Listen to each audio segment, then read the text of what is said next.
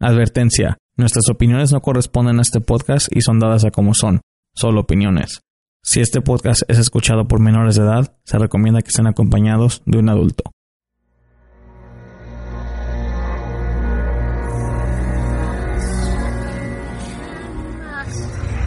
Desde que el hombre existe, se ha enfrentado con hechos sobrenaturales que desafiaban la ley de la vida y la sensibilidad de nuestro conocimiento.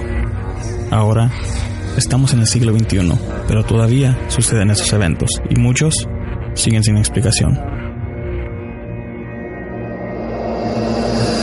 Sean bienvenidos a Entre la Oscuridad, la Oscuridad, la Oscuridad, la Oscuridad.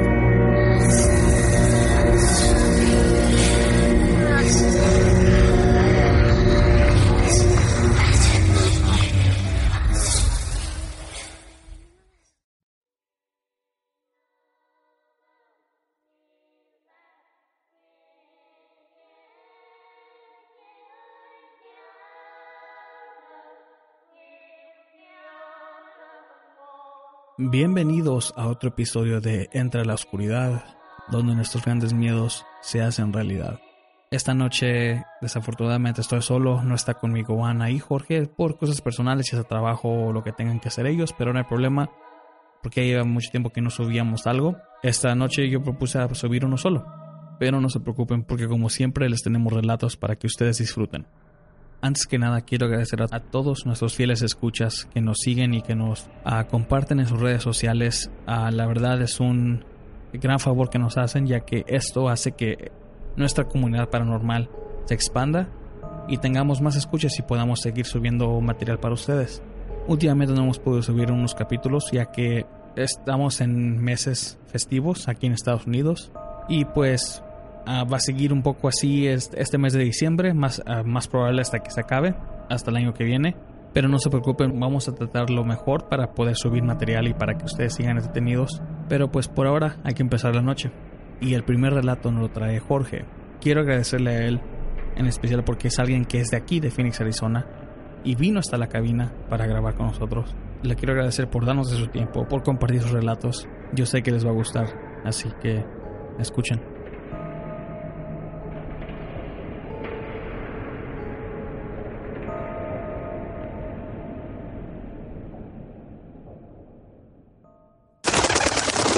Síganos en nuestras redes sociales, facebook.com diagonal ELO podcast, Instagram y Twitter bajo arroba ELO guion bajo podcast. Y también nos pueden agregar en Snapchat bajo ELO podcast.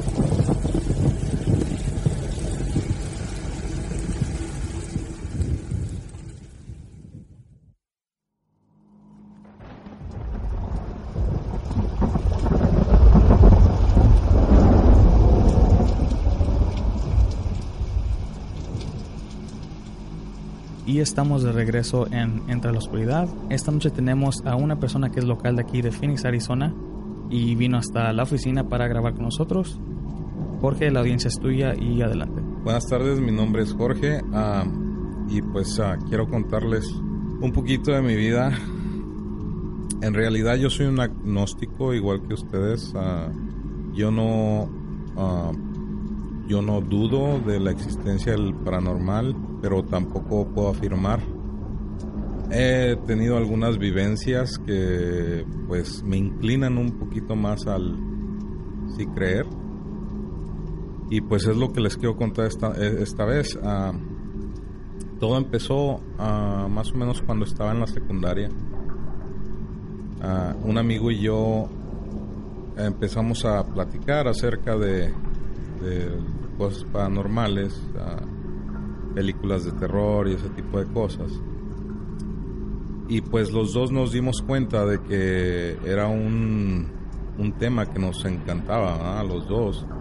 Y empezamos, según nosotros, más o menos en ese tiempo, yo ya estoy un poco grande, bueno, no soy un viejo, pero más o menos cuando yo iba en la secundaria fue cuando salió la primera película de los cazafantasmas Ok, uh, estoy hablando del 85, por ahí más o menos. Bueno, entonces, uh, interesados en este tema, empezamos a querer hacer investigaciones en, en nuestro pueblo. Ah, claro, como éramos unos niños, uh, no teníamos recursos para ningún tipo de aparato ni absolutamente nada.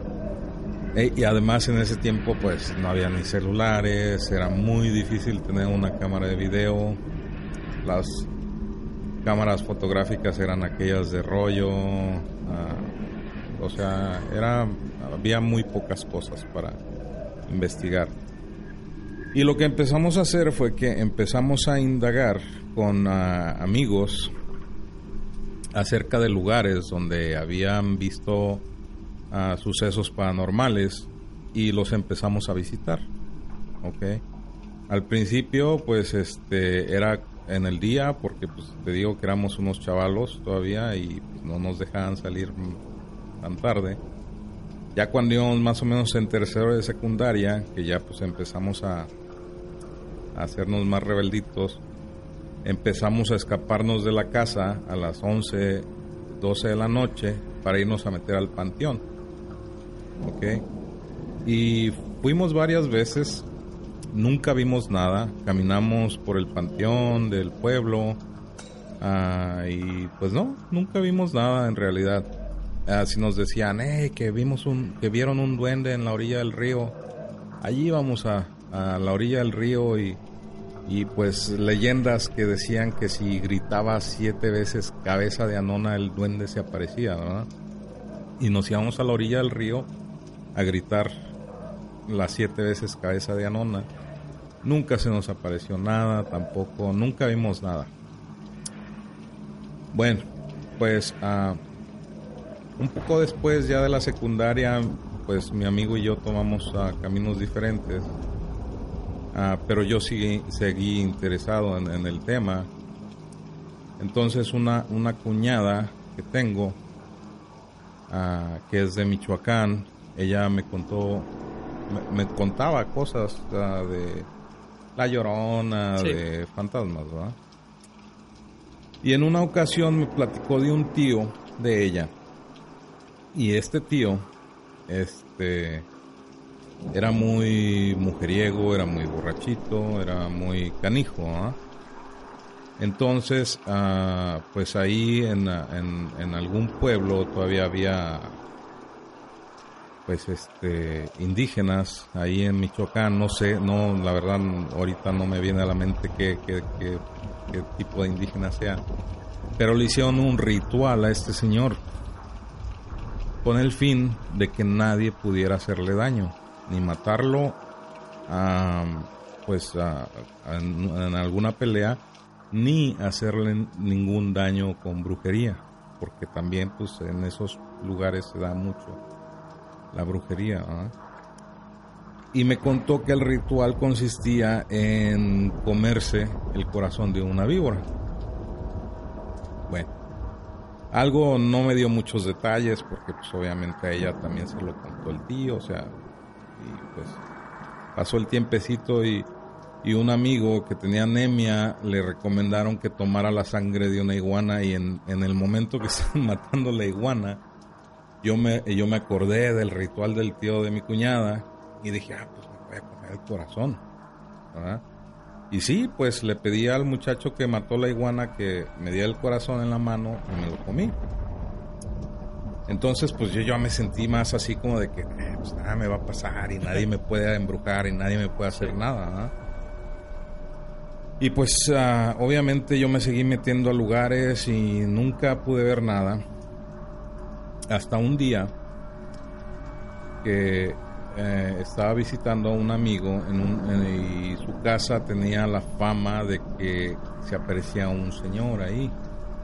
Pero yo había estado en esa casa cientos de veces y nunca había visto nada. Y todos los miembros de su familia me decían que veían a este señor, que era un señor que caminaba por, por la orilla de la casa y que usaba un sombrero. Entonces incluso lo bautizamos como el sombrerudo.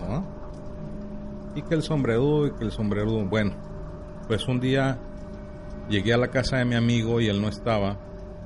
Llevaba yo muy buena relación con toda su familia, con sus hermanas, con su mamá, su papá. Y ese día su mamá me invitó a, a pasar y nos sentamos en el comedor. Yo me senté en la cabecera de la mesa, tenía una puerta a mis espaldas y era pues un cuarto, así como en el que estamos ahorita. Bueno, es un cuarto donde está una mesa y en la esquina, atrás de mí, había un esquinero. Entonces la señora se sentó al lado mío y tenía una tele pequeñita en la, en la mesa donde estaba viendo su novela. Y ella estaba viendo la televisión y estábamos platicando al mismo tiempo cuando, cuando de repente yo sentí que alguien entró, pero yo estaba de espaldas a la puerta. Entonces, este, pues fue un sentimiento así bien, bien, así como, como que alguien de verdad estaba ahí. Y entonces, este, como yo no, ya no escuché nada de repente, yo volteé y cuando volteé no vi nada. Entonces cuando me enderezo y veo a la señora, la señora estaba completamente pálida, con unos ojotes bien pelones y, y, me dijo, ¿ah? me dijo luego, luego, me dijo, ¿tú también lo viste? Y la verdad es que yo no había visto nada, o sea, yo simplemente lo sentí. Ah. Pero a mí en ese momento me dio así como miedito. Pero yo todavía quise ver qué era lo que ella había visto. ¿ah? Entonces le dije, ¿ver qué? Y ella me dijo, el sombrerudo se acaba de meter en el esquinero. Entonces, ya cuando me estaba diciendo, cuando mencionó el sombrerudo, yo ya me estaba levantando de la silla y ella también y nos fuimos al patio porque nada más estábamos ella y yo en la casa. El señor había salido, sus hermanas creo que se habían ido con el señor y mi amigo andaba por allá en el no sé dónde. Bueno, pues ahí empecé a creer un poquito más. Ah, les, recuerdo que pues yo me considero agnóstico. después en mi vida acontecieron cosas que, aún ah, no me puedo explicar. Ah, y, y, esto es, es, lo que pasó. ¿ah? Un día, con, un, con un amigo, de hecho era el mismo amigo, nada más que ellos se fueron se fueron a vivir a otro estado y ya no nos ah, veíamos tan seguido como cuando vivía ahí a una cuadra de mi casa. Entonces, ah, en una ocasión, su mamá y su papá se estaban separando y en una ocasión vino a, acá al estado a la mamá con las hermanas y él, obviamente él era el único hombre. Y estábamos en, ellos llegaron a casa de otro amigo y estábamos ahí todos conviviendo cuando de repente llegó una de sus hermanas y nos dijo, ah, este, acompáñame por favor y, nos fuimos. a yo no sabía dónde, mi amigo, como er, eh, llevamos una amistad bien estrecha, me dijo, ¿sabes qué? Pues vamos, acompáñame. Le dije, ¿a dónde? Ah, pues no sé, mi hermana quiere ir a ver a un señor. Así me dijo. Le dije, ah, pues vamos, ¿no? Y nos fuimos todos en el carro del, del, amigo que era el dueño de la casa. Nos fuimos a, a ver a este señor. Y llegamos al rastro. Tú sabes qué es el rastro. Ah? Donde matan las vacas y, los, y, los, animales, pues, para la carnicería. Llegamos al rastro, eran alrededor de las nueve de la noche. Esos lugares, ah, cuando tú pasas por fuera, o Em, y más aún cuando entras a esos lugares tú puedes oler muerte. Sí, el olor a sangre y todo eso. Sí, a sangre, o sea, a pesar de que lavan y a pesar de... El, Siempre se queda el olor. Sí, o sea, hay un olor característico que es, de, como de muerte, o sea, es un olor raro y feo que da un sentimiento, ah, pues, canijo, ¿no? Sí, sí. Bueno, cuando llegamos a ese lugar yo me quedé así como que, ¿no? Y aquí, ¿qué onda? ¿Qué señor o qué? Pues resultó que el, que el señor que íbamos a ver era el velador del rastro. Y entramos, un señor chaparrito, muy delgado, ah, muy mal encarado, con, así como de que estaba enojado. Y la hermana de mi amigo, pues le, le tendió, le, le, le, dio una bolsa que llevaba ella. Y el señor empezó a sacar Lo que yo vi que sacó de la bolsa fue un kilo de arroz, un kilo de frijol y unas veladoras. No sé el color porque estaban envueltas en periódico, pero pues, yo sé que son veladoras. Ah. Y algunas otras cosillas, aceites, una botella de aceite más bien y no sé, otras cosas que vi que no alcancé a ver bien porque la luz era un poquito muy tenue y una televisión que tenía prendida el señor en ese cuartito donde estaba. Y entonces el señor se me quedó viendo feo y no hablaba el señor y me estaba nada más ah, mirando a mí. Y entonces mi amigo le dijo, ¿sabe qué? Él es como mi hermano, usted puede hablar lo que sea delante de él. Y el señor le dijo, ¿está seguro? Le dijo, sí, ok, a tu criterio. Y entonces el señor ah, le empezó a decir que su papá iba a tener un problema muy feo, que tenía que hablarle por teléfono porque su papá se había quedado en el otro estado donde, donde se habían movido ellos. Iba a tener un problema muy feo que la señora con la que vivía, porque te digo que como se estaban separando los papás era porque el señor andaba con otra señora. Entonces les, le empezó a decir que la señora lo tenía bien amarrado, que lo tenía bien embrujado, y que iba a ser algo bien duro a quitarle ese ese amarre al Señor, ¿verdad? Pero que él lo iba que lo iba a hacer. Entonces, bueno, ahí más o menos eso fue lo que entendí ese día. Yo la verdad no quise poner mucha atención porque perdón, a mí esas cosas de brujería no me dan miedo porque no, no creo en brujerías como en vudús o en amarres o ese tipo de cosas. Creo en brujerías, por ejemplo, que te den algo a tomar. Ahí sí lo creo, que, te den alguna droga o algo. Algo que tienes que consumir. Sí, sí, sí. Ahí sí, sí, sí lo creo un poquito más. Pero, pues no sé, o sea, prefiero mantenerme un poquito al margen de esas cosas, ¿no? Porque se me hacen peligrosas.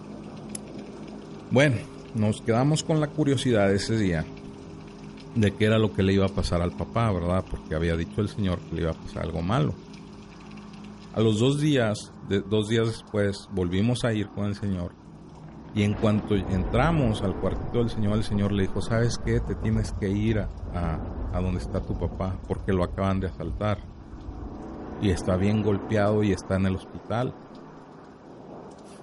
Y mi amigo se, se, pues, alteró, ¿no? Y le dijo, ¿cuándo? ¿Cómo? ¿Quién fue? Que le dijo, no, pues lo asaltaron porque el señor ah, vendía tamales en la calle. Entonces, este, mi amigo pues empezó a alterar. ¿Y quién? ¿Pero cómo? ¿Cuándo fue? Y que le dijo, ahorita hace 15 minutos. Y yo pues me quedé pensando, ¿verdad? Dije, si estamos en un estado, en, en estados diferentes, ¿cómo el Señor supo lo que le pasó al, al papá de mi amigo. ¿ah? Yo dije, eso es imposible. Yo no, yo no creí en ese momento. Y salimos y yo tratando de calmar a mi amigo, pues le dije, ¿sabes qué? Yo no creo que haya pasado nada, ah, pero de todos modos si quieres, ah, yo le pido el carro a mi papá y nos vamos a, a buscar al tuyo. Eh, era más o menos unas dos horas y media de camino. Y así, así, eso fue lo que hicimos. Cuando llegamos a, buscar a su papá a la casa de la señora, donde vivía el señor, nos, la señora nos insultó feísimo, ah, pues obviamente más a mi amigo, porque sabía que era hijo del señor. Ah, le dijo que se fuera, que su papá ya no era su papá, que era ah. que ya era ya era de su propiedad, o sea, cosas así. Y la cosa es que el señor pues nunca salió de la casa. Entonces lo que hicimos fue que nos pusimos a buscar en las clínicas, que había un pueblo no muy grande, así es que no nos tomó mucho tiempo encontrarlo. Y efectivamente, a la hora que el señor, el, el pues brujo, yo creo llamarle, o no sé cómo llamarle, a la hora que este señor nos dijo que lo habían asaltado, exactamente a esa hora, lo habían asaltado al señor y con un machete lo había, le habían pegado. O sea, no lo cortaron porque le dieron con, el, con lo del lado del machete. Okay. Y, pero lo golpearon feo, un, un ojo lo tenía casi, el doctor decía que a lo mejor hasta iba a perder un ojo. Porque le dieron feo, feo, fue una golpiza fea, le, le robaron todo el, el, carrito, los tamales con todo el dinero y todo lo que llevaba el señor, lo dejaron casi encuerado en la calle. Y pues bueno, ya pues mi amigo se, se hizo cargo de su papá y a mí me impresionó mucho uh, pues cómo fue que ese señor supo lo que lo que pasaba cómo podía saber él lo que estaba pasando. Entonces uh, pues tiempo después uh, yo tuve un problema con una chica. Eh, esta chica pues este vamos a decir que algo así como mi novia pero no era mi novia nomás andábamos de, amigos con derechos. Y esta chica se embarazó. Bueno es un decir ¿no? nos embarazamos o como le quieran decir bueno entonces yo no sé por qué a mí se me ocurrió ir a ver a este señor verdad como el Señor ya me había visto varias veces, ya me conocía, sabía mi nombre, yo sabía el de él, pues ese día yo llegué con este Señor y le dije, ¿sabe qué quiero hablar con usted? Y me dijo, ya sé a qué viene, ya sé qué es lo que me quieres preguntar. Y le dije, ok, ah, y entonces, ¿qué tengo que hacer? Me dijo, bueno, para empezar, mañana vas a venir al mediodía y me vas a traer una bolsa de frijol, una bolsa de arroz, o sea, me pidió... Casi lo mismo. Sí, casi lo mismo que yo vi que le había llevado mi, eh, amiga esa vez, bueno, la, hermana de mi amigo. el otro día fui al mediodía, le llevé las cosas que me pidió. Y así, sin más ni más, me dijo el señor, ¿sabes qué? Cásate. Yo le dije, pero ¿por qué? Yo no me quiero casar, ella no es ni siquiera mi novia. Y me dijo, mira, el niño va a nacer, va a ser un varón ah, y no va a haber modo de que tú lo evites. Así es que lo que te conviene es casarte con ella y evitarte problemas. Pero en ese tiempo ah, yo tenía más o menos 22 años, algo así. Era un tiempo, fue un tiempo para mí en el que eh, pues yo era muy popular en mi escuela, muchas chicas querían andar conmigo, tenía un pegue increíble. O sea, yo para mí casarme iba a ser, pues... Imposible. Sí, iba a ser así como que el fin de mi vida, ¿no? De, de, de, player, no sí, sé. Sí. Y este... Entonces, este, pues dije que no y empecé a hablar con esta chica y le dije que pues no se valía, que, estaba jugando chueco porque pues se suponía que ella se estaba cuidando, yo me cuidaba también. Esa vez pues me agarró medio borrachín y pues pasó y, yo no me cuidé, pero pues me confié porque se suponía que ella se estaba cuidando. Después con el tiempo ella me dijo, ¿sabes qué? Pues no, no me cuidé y pues tengo, tengo un mes de retraso Ah, fuimos, le pregunté si quería ir con un doctor, me dijo que sí, fuimos con el doctor. El doctor me dijo, ¿sabes qué? Ella no tiene un mes de retraso, ella tiene tres meses. O no, cuatro meses, algo así, porque me dijo, ya no puedo hacer nada. Aún así, yo fui a hablar con una de mis hermanas, que, es eh, su esposo es doctor. Mi cuñado me dijo, ¿sabes qué? No hay problema. Este, lo único que necesito es que ella se quede internada una noche para vigilarla, que todo esté bien, que no le vaya a pasar nada pero sí se puede hacer. le platiqué a ella, ella accedió, a la mera hora me se rajó. O sea que, para no hacer el cuento largo, el, niño nació. La señora se enteró, su, obviamente su mamá. Eh, yo tuve que hablar con la señora. La señora, pues me pidió dinero. La señora me dijo, ¿sabes qué? Yo necesito un dinero y lo necesito ya. Y va a ser un dinero que ella va a usar para mantenerse de aquí al parto, para pagar el parto y de ahí en adelante ella va a ser mamá soltera.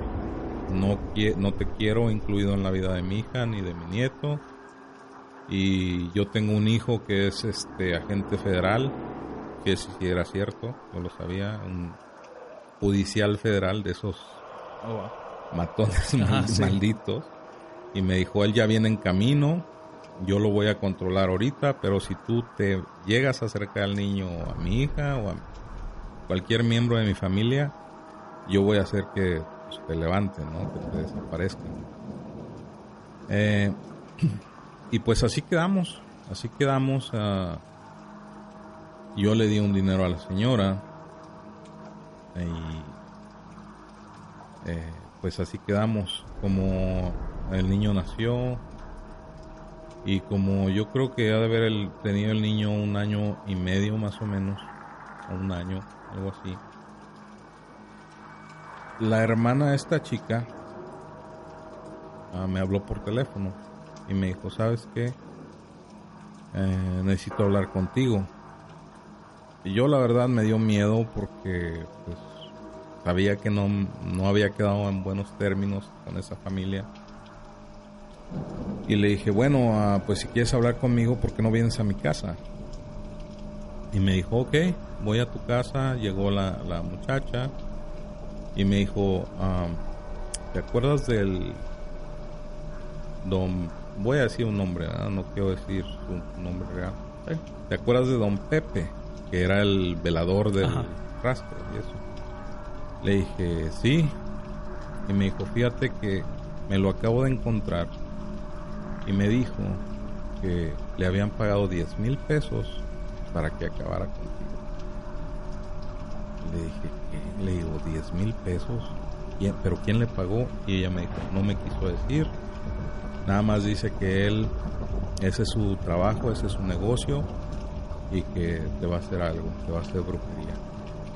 Y pues yo, aunque no estemos en buenos términos contigo, pues aún así tú eres el papá de mi sobrino y no quiero que te pase nada. Y a mí me dio un terror eso, porque te digo, a mí siempre lo de eso de la brujería, pues sí me ha dado así como que cosa, ¿no? Sí, incomoda no creo al 100 en, te digo, en los vudús o ese tipo de cosas, pero sí en que me vayan a dar algo o hacer algo. Bueno, entonces, este, pues ella era más o menos le gustaba un poquito eso del esoterismo y todo, siempre tenía revistas de, de esas cosas. Y en esa ocasión, pues yo le pregunté a ella, ¿ah? yo le pregunté a ella si, si sabía de algo que yo pudiera hacer para protegerme. Y me dijo que lo, lo único que ella sabía que yo podía hacer para protegerme era tomar aceite del Santísimo. No sé si sepas lo que es. El aceite del Santísimo es en las iglesias católicas, ah, pues ah, hay una copa que es lo que se llama el Santísimo y en, ese, en esa copa ponen aceites que después utilizan para ungir, por ejemplo, a los, a los ungir a los enfermos, creo que los usan para cuando bautizan a los niños, para cuando se me hace que si en caso de hacer un exorcismo o algo, ese aceite del Santísimo es el que ocupan. Que hace de Para ungir se llama, lo sí, para ungir, que es cuando el cura pone aceite en su dedo y te pinta una cruz en la nuca y en, la, cabeza, algo así. Tiene, a veces creo que tiene como que hierbas adentro del sí, sí, el aceite. Sí, sí, sí. Bueno, entonces este me dijo, tienes que darle un trago a ese aceite. Y pues a mí se me, hizo, se me hizo algo súper extraño, ¿no? Súper raro. Y ya cuando la chica esta se fue de la casa, yo, le, yo fui con mi mamá y le platiqué, oye mamá, fíjate que pasó esto y vino esta muchacha y me dijo esto y esto y esto. ¿Cómo ves? Y mi mamá me dijo, hijo, pues el aceite del Santísimo no tiene nada de malo. Ve y tómalo. Ve y habla con el cura y dile que te dé un trago y dale un trago que no? Pero yo pensé tantas cosas y te digo, mi miedo a que me hicieran una brujería, pues por algo ingerido fue lo que evitó que yo fuera a la iglesia a tomar ese aceite. Yo dije, ¿qué tal que si ellos fueron antes que yo y le pusieron algo? Sí. ¿Ah? Entonces decidí no ir.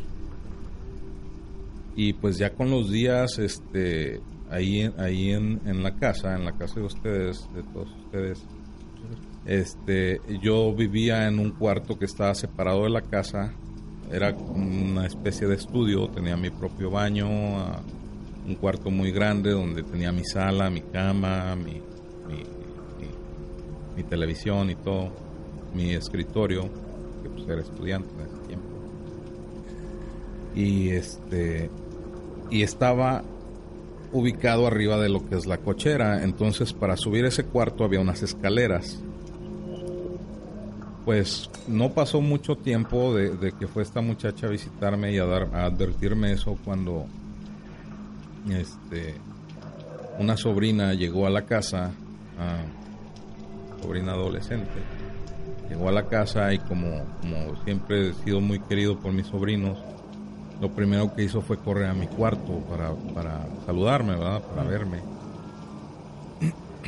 Y resulta que en la puerta de mi cuarto, en el descanso de la escalera, para entrar a mi cuarto, se encontró con una cruz uh, con, de tierra con sal, tierra negra con sal.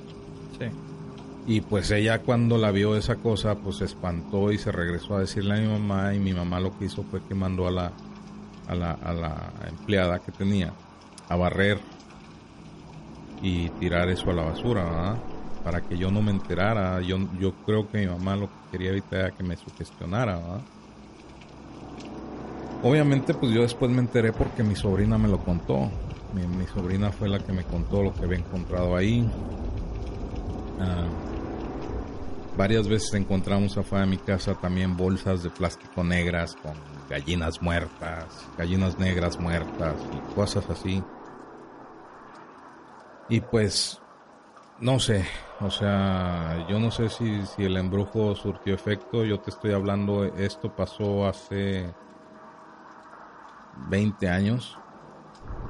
Ah, y pues aquí sigo, o sea, si, si el objetivo era, era matarme, pues yo creo que no, no lo consiguió, no lo ha conseguido. No sé si, si eso esté vigente o no, yo, yo quiero pensar que no.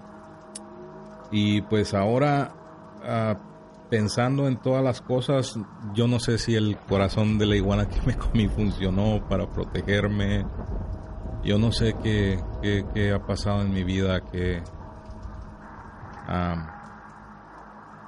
que pues aquí sigo. Y pues bueno, eh, el, ahora pensando en, en, el agnosticismo que, que, que, siento y la curiosidad por lo paranormal, eh, pues quiero contar de, de, unos, unos recuerdos que yo he tenido de mi, de mi infancia y me estoy yendo a, a mi edad de 6 o 7 años. Ah, tenía una madrina, creo que era mi madrina de confirmación, no era mi madrina de bautismo, este, y murió, murió y yo tenía 6 o 7 años, algo así. Pero ella y su esposo eran gente que tenían mucho dinero, eh, tenían, pues era gente adinerada, tenían dos hijos en ese tiempo, adolescentes cuando ella murió.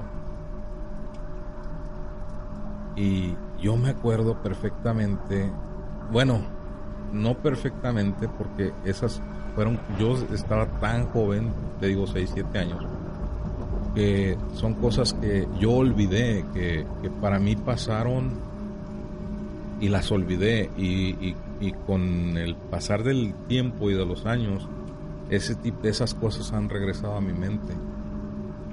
Pero yo me acuerdo que cuando fuimos al velorio de mi madrina del patio de enfrente tú podías ver la ventana de su recámara. Y yo en un momento dado digo estos son muchos recuerdos ¿ok? que, que han regresado a mi mente con el transcurso de los años. En un momento dado, yo, yo recuerdo haber visto a, a mi madrina en su recámara, cuando estaba ella tendida en la sala. Pero yo con mi inocencia de niño, yo corrí a su cuarto, a meterme a su recámara. Y cuando entré, pues me di cuenta de que no había nada y me quedé confundido. Esa misma noche yo, yo tuve tres avistamientos. Ese de la recámara fue el primero. Después con los, con los niños de, que iban al velorio, pues tú sabes que los niños no, les importa lo que está pasando y los niños siempre juegan. Yo me acuerdo que nos juntamos con otros niños y niñas y empezamos a jugar a las escondidas. Y en una de las veces que yo estaba buscando, ah, eh, hacia la cochera que tenían y, al fondo había un, carro. Ah, y atrás del carro yo veía a alguien. Y más bien no era alguien sino yo veía algo blanco que se movía. Pero lo veía muy bien. O sea no era como algo difuso no nada. Yo veía muy bien algo blanco indefinido no tenía forma solamente era algo blanco y se movía entonces yo recuerdo que yo fui atrás del carro y le di la vuelta al carro y ya no vi nada.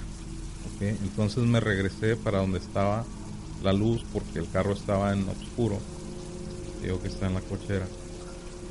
Y cuando volteé lo volví a, a ver y me volví a regresar y entonces me aseguré de asomarme abajo del carro, le di la vuelta por todos lados, dos, tres vueltas de ida y de vuelta y otra vez asomarme abajo y no había nada.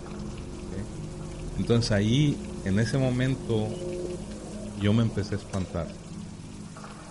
Yo no me había espantado porque yo era muy inocente. A mí mis padres me conservaron fuera de películas de terror, fuera de relatos, fuera de todo eso. yo estaba muy inocente. Fui, me empecé a espantar y fui y me senté y obviamente pues los demás niños cuando ya no los buscaron, pues salieron y, eh, ¿qué pasó? qué? Y yo dije, no, ya no quiero jugar. Y fui y me senté en una ruedita de sillas que habíamos acomodado en el patio. Y todos los niños se sentaron ahí. Y al lado mío se sentó una, una niña, más o menos de mi edad, 6, 7 años. Se sentó ahí junto a mí.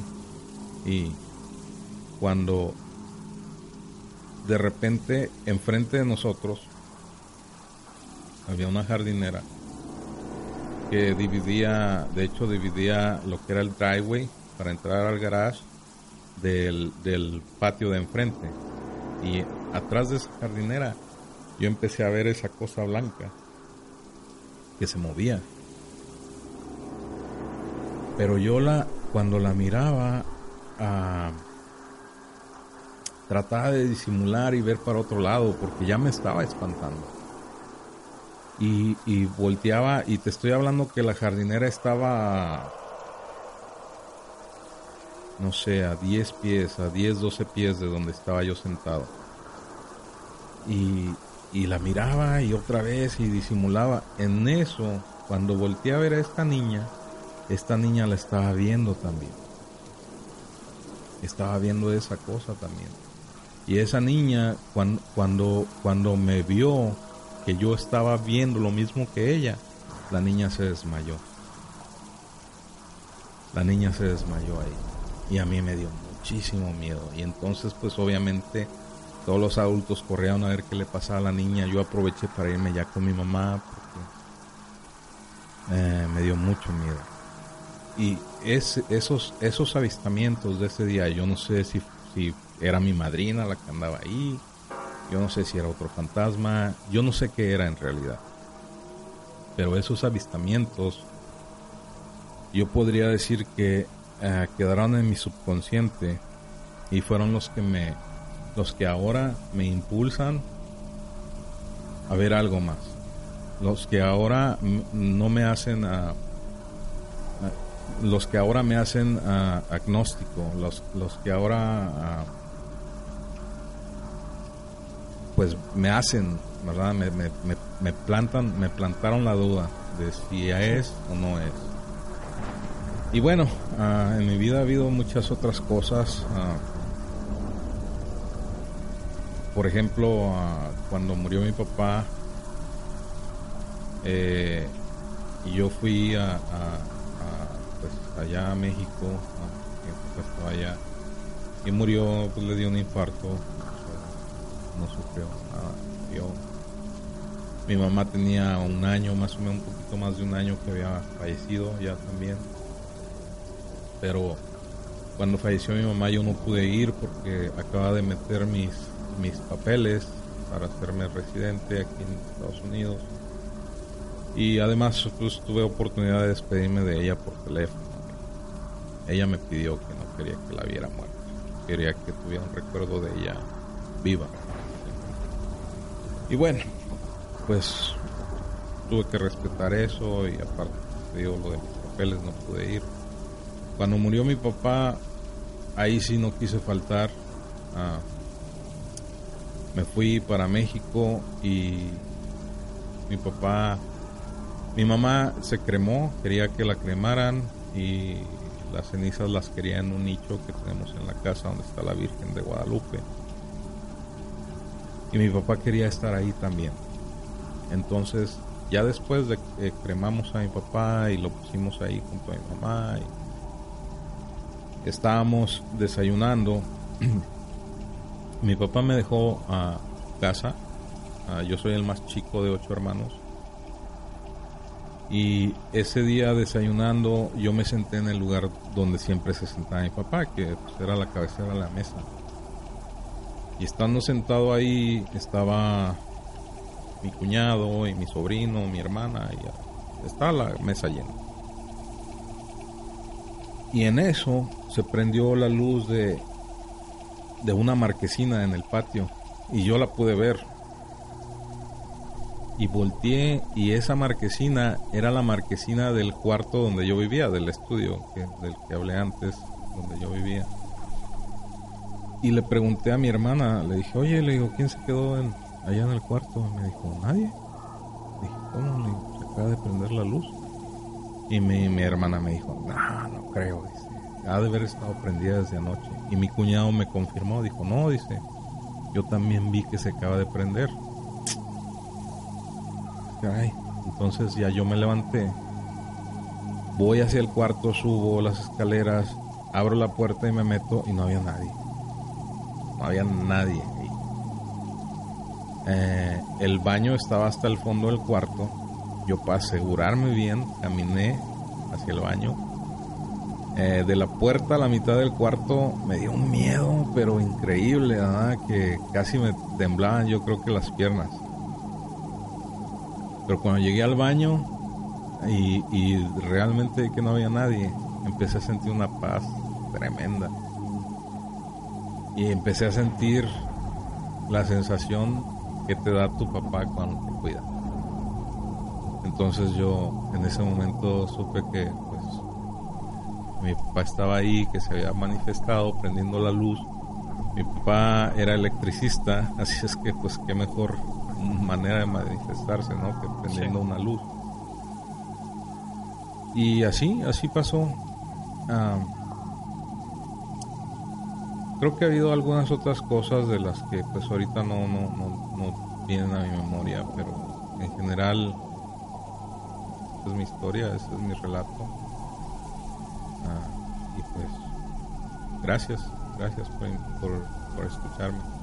El brujo que habías mencionado, bueno, me imagino que ahorita ya nadie tiene contacto con él, a lo mejor no sigue vivo. ¿De, qué lugar de México eres? De Morelos. ¿De Morelos? Sí. La verdad no tengo idea si, si el señor sigue vivo. Ah, como después de que me dijeron eso, de que me iba a trabajar, yo creo que lo llegué a ver una vez más como al año después. Y cuando me vio el señor, uh, peló los ojotes, como que hace cuenta que había visto al diablo. Se espantó, se dio la vuelta y, se, y caminó pero rápido. Y lo vi en el mercado, así es que pues ah, se, se escabulló entre los puestos y entre la gente, pero yo me pude dar cuenta que cuando me vio se espantó.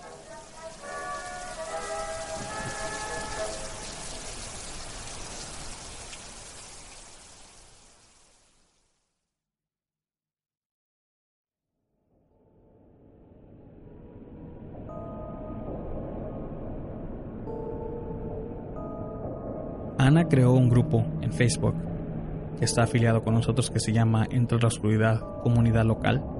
Esto es para toda la gente que esté localizada aquí en Phoenix, Arizona. Si alguno de ustedes quiera participar, ya sea si quieren venir en persona a escuchar cómo este podcast sucede, o escuchar los relatos en vivo, o solo ver cómo qué es lo que pasa detrás de todo de cada episodio, les sugiero que sean parte de ese grupo.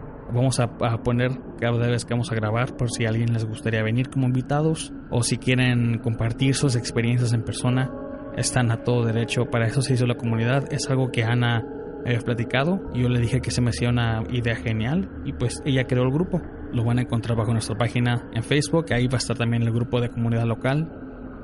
Como dije, es para la gente que está aquí en Phoenix, Arizona. Les agradecería bastante si la pudieran compartir también. Y el próximo relato nos lo manda Valentina de Querétaro. Un relato que me encantó bastante. Escuchen.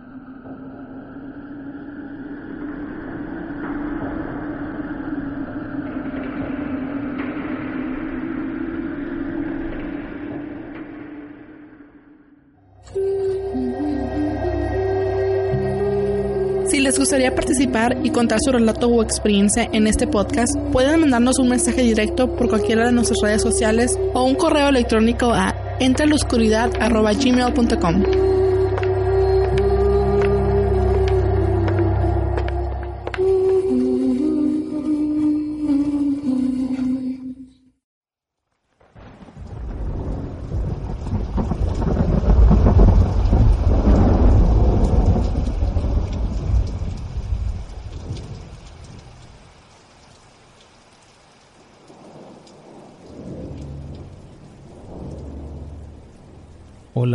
buenas noches comunidad. Hace tiempo que lo sigo y quedo fascinada con cada relato que aquí comparten. No me había animado a contar alguna de las múltiples experiencias paranormales que he tenido. No sé si decir que he tenido el don de vivirlas, pero bueno, voy a empezar con mi primera experiencia. Yo era catequista en alguna etapa de mi vida, en la que la religión católica ocupaba una parte importante en mi vida. Y ya saben, buscaba alguna manera de servir a Dios. Estaba encargada de un grupo de pequeños que iban de unos 6 a 8 años de edad. El lugar donde nos encontrábamos cada sábado era al lado de la sacristía, esa que era utilizada por un famoso sacerdote de Querétaro, que tiene un gran poder de exorcismo. De hecho, uno de los más buscados para esta actividad y del cual debo decir que siento mucha admiración porque he sabido mucho acerca de su trabajo. Pero bueno, volviendo a la historia, siempre trabajaba con mis niños, al lado del lugar antes mencionado, cuando un buen día comencé a escuchar unos ruidos extraños, gritos y arañazos. Las puertas se movían y algo en el fondo que parecía ser el sacerdote en una disputa con algo que no puedo describir pero que era muy fuerte y muy escalofriante. Los niños comenzaron a ponerse inquietos y yo no podía explicarles eso que estaba dividiendo tan solo una puerta y una pared entre lo real y tranquilo a lo atroz y terrorífico.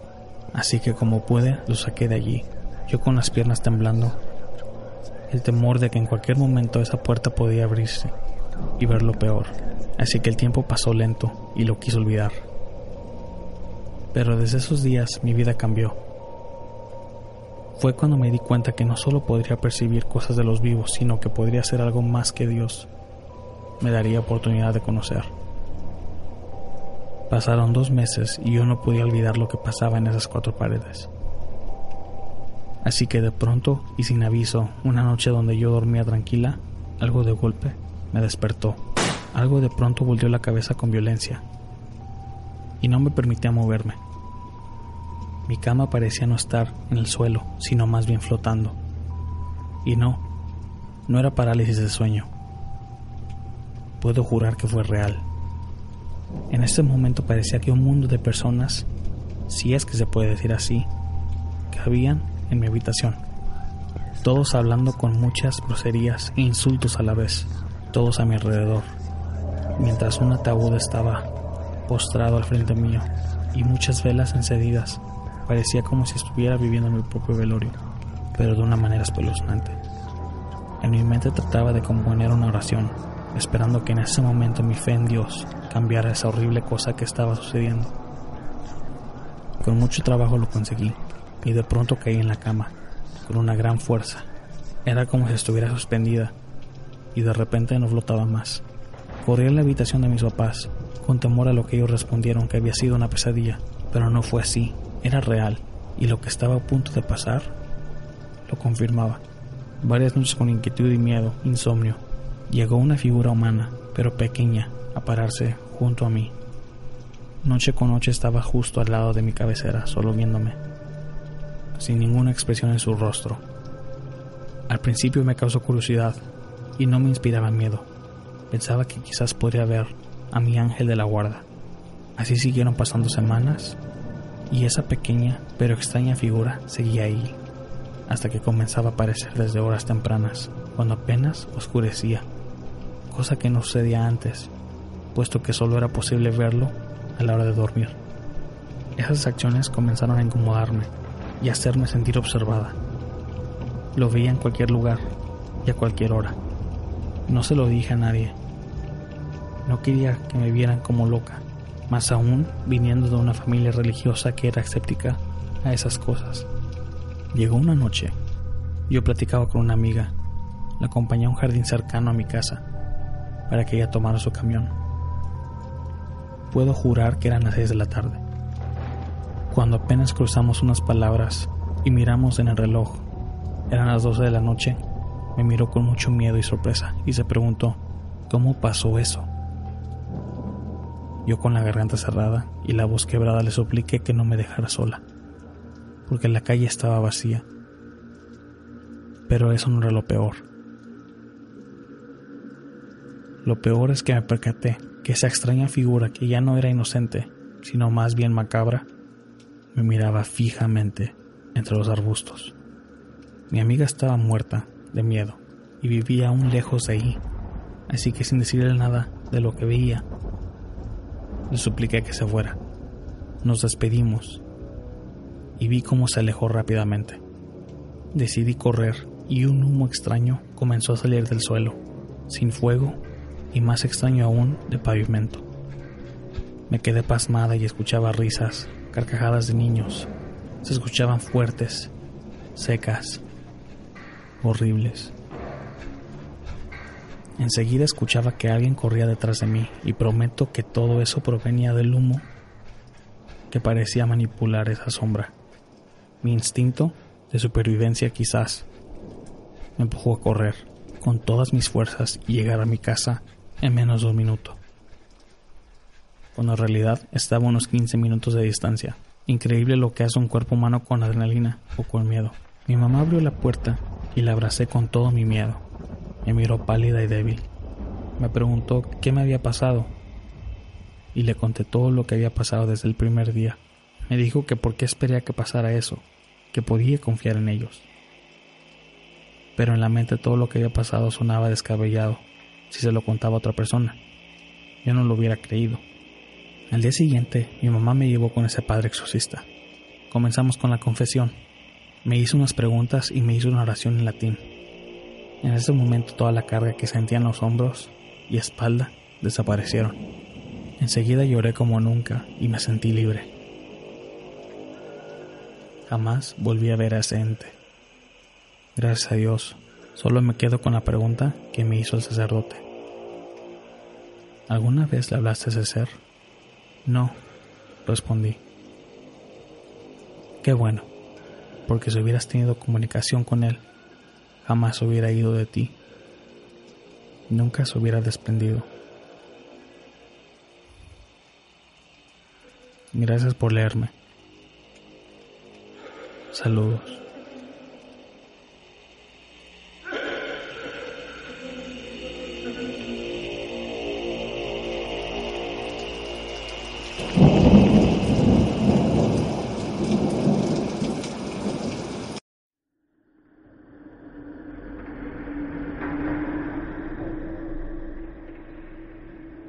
El exorcismo es un tema que la verdad no en cómo tomarlo.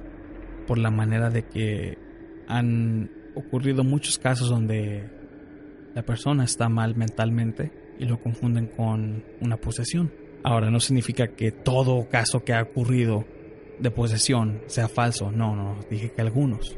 Eso me recuerda hace poco un mensaje que nos mandaron sobre alguien que decía que a lo mejor podía ser víctima de posesión. Y yo le contesté amablemente, mira, nos puedes contar tu relato, nos puedes contar tus experiencias, pero para que nosotros vayamos a investigar y hacer lo que tú quieres que hagamos, no se va a poder. Por la razón de que no somos investigadores, no somos expertos en este tema. Solo estamos haciendo esto porque este podcast es algo que nos encanta a Jorge, Ana y a mí. Estamos aquí para aprender y estamos aquí para ayudar. Así que mil disculpas si a, lo mejor ustedes este, buscan algún tipo de, de, que en su casa está, está embrujada y necesitan a alguien que vaya a investigar. No hacemos eso. Mil disculpas, no lo hacemos. Podemos a lo mejor conseguir a alguien que lo haga, pero nosotros no. Estamos aquí solamente para, como dije otra vez, aprender, ayudar y compartir los relatos y experiencias de ustedes. Esta casa está hecha para sus acontecimientos paranormales. Este último relato lo trae un usuario anónimo, un relato que tiene que ver con los accidentes de autopista. Así que escuchen.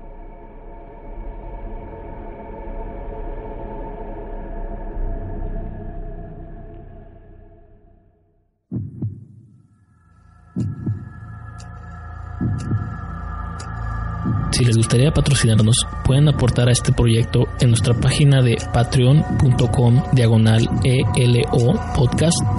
Tenemos diferentes opciones para su conveniencia económica.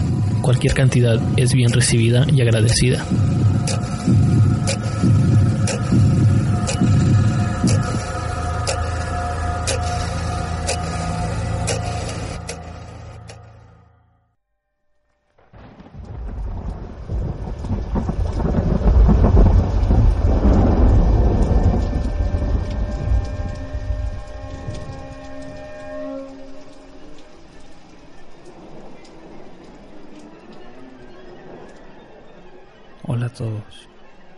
Quisiera permanecer anónimo, pero aún así espero que esto no sea un problema con relato. Un fin de semana por eso del año 2007. Mi novia en ese entonces me marcó por celular para decirme que iría a Querétaro con sus papás y su familia. En este caso, su abuela y una prima. Yo como siempre acepté y fuimos Íbamos en una camioneta morada. Mi novia y yo íbamos atrás, como cualquier pareja enamorada. Al lado nuestro iba la prima de mi novia. En medio iba la abuela con una tía de mi novia y su novio de la tía. En el frente iba el padre de mi novia y su mamá. El viaje de ida fue fenomenal. Subimos al famoso Cerro de las Campanas. Vimos la estatua gigante de Benito Juárez y etc. Pero el regreso fue un poco más extraño. Ya comenzaba a anochecer y dado que era otoño, la luz del día se apagaba por eso de las 6 pm. Pasando el famoso Conin, como unos 20 minutos sobre la actual carretera. Hay una serie de curvas feas que dan un barranco. A 10 años de este evento no recuerdo que a qué regresábamos. Seguramente a cargar gasolina. Y por ello es que acabamos del lado que iba a Querétaro sobre la pista. En una curva, el padre de mi exnovia sintió un jalón y una explosión al lado derecho de la camioneta se escuchó. El señor actuó rápido y logró controlar la camioneta para que no diera vueltas o se volteara. Yo me asusté y mi exnovia me abrazó con fuerza. Supongo que todos lo hicimos. Cuando logró orillar la camioneta, levantó la camioneta con un gato hidráulico que tenía y comenzó a cambiar la llanta. A mí me pidió poner los conos de precaución sobre la pista a unos 10 metros o 15 metros de ella. Cuando regresé a la camioneta noté algo raro. Unas marcas de mano sobre la ventana de atrás, a la altura de nuestro asiento. Mi exnovia no tenía la mano tan chiquita, y mis manos en lo personal son todo menos pequeñas. Ningún familiar tenía bebé o un infante. Me helé en ese momento porque la huella lucía marcada, como si hubiera sido marcada por un cuerpo cálido, ya que la temperatura ambiental comenzaba a bajar y por lo que recuerdo andaba entre los 15 y los 19 grados Celsius. La llamé. Ceci, ¿puedes venir? Le dije mientras me quedé parado viendo la ventana marcada. Ella salió de la camioneta y me abrazó y me dijo qué pasó mi amor. Y en señal le dije que viera eso en la ventana. Ella lo vio y preguntó, ¿y esa mano qué? ¿Tú la hiciste? Solo estiré mi brazo y sobrepuse mi mano por encima de la silueta marcada. Mi mano superaba por mucho la mano marcada y le dije que no recordaba haber visto esa mano cuando salimos de Querétaro, hace más de 30 o 40 minutos. Tampoco es posible que esa mano se mantuviese húmeda por todo este tiempo. De hecho, no es posible que una marca de mano mojada haya permanecido tanto tiempo cuando la camioneta ha estado en movimiento. A le entró temor. Pero luego le dije, mira qué lado es. Justo al frente nuestro estaba el padre de mi exnovia cambiando la llanta. Le dije que algo o alguien no quería que se volteara la camioneta. Ella me vio los ojos y solo dijo, un ángel. ¿Qué opinan? ¿Habrá sido un ángel, un demonio o un ser inorgánico? Me gustaría saber qué opinan ustedes.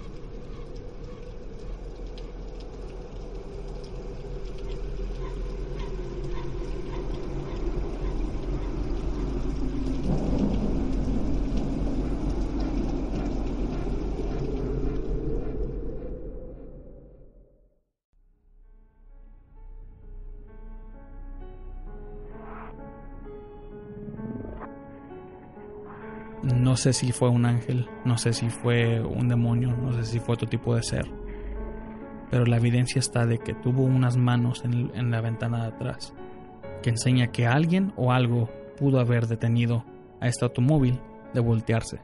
Pero es algo muy impresionante cuando estás a punto de, de tener un accidente muy horrible, como en este caso, pero no sucedió y la única evidencia que tienes son unas manos que se quedaron marcadas en el automóvil. Y bueno, vamos a la sección de los saludos. Por Facebook le mandamos saludos a Gloria González, muchos saludos Gloria, a Rigo, Hannah Bloomer, Luis Sosa, Belizardo Vega, José Baez, Adam Smith, Kiara Muet y Mauricio Aguilar. En los comentarios nos manda Adam Smith. Hola a todos, recién les di like en Facebook, pero los descargo en iTunes desde los inicios. Saludos a todos, me gusta mucho su podcast. Muchas gracias, la verdad, uh, nos agradece y nos hace sentir muy feliz de que te tomas de tu tiempo para descargar nuestro podcast y nos haces parte de tu día.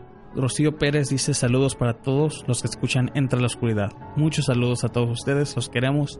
Y por Twitter le mandamos saludos a Darío, que nos pide saludos y nos dice ya se tardaron. Lo sé, amigo, lo sentimos. Este, son tiempos festivos y la verdad no, no, no, hemos tenido mucho tiempo de grabar. Pero aún así, muchos saludos a Darío, ya que él es un fiel escucha. Y como lo he prometido antes, en cada podcast, aunque él no pida saludos, lo vamos a saludar. Uh, Giovanni Narciso dice, yo quiero un saludo desde Utah, Estados Unidos. Muchos, wow, me sorprende, me sorprende mucho cuando tenemos escuchas aquí en Estados Unidos porque la, la mayoría están fuera de los Estados Unidos. A Giovanni Narciso. También le queremos mandar saludos a José Murillo Walker y a Toño que dice uno para mí. Saludos, muchos saludos Toño. Y por último, por Instagram le queremos mandar saludos a Sofía Rodríguez, a Edgar, a D31 y a Tony Soria. Muchas gracias a ustedes tres por pedirnos saludos por Instagram. Y vamos a acabar esta noche. Espero que estos relatos les hayan gustado a ustedes. Ya saben, quiero recordarles que si ustedes quieren compartir su acontecimiento personal que esté relacionado a lo paranormal, mándanos un mensaje directo, ya sea por Facebook, Instagram o Twitter. Les prometo que les vamos a contestar en minutos. O sea, es algo de que siempre estamos al pendiente. Pueden también mandarnos un correo electrónico a entraloscuridad.gmail.com vamos a hacer esta comunidad más grande, vamos a expandirnos, vamos a agarrar más gente que participe. Hay muchos relatos que yo sé que todos ustedes tienen. Aquí está este podcast, su casa de ustedes para compartirlo. Esta noche estuvo con ustedes su gran amigo Juan. Tengan una muy buena noche.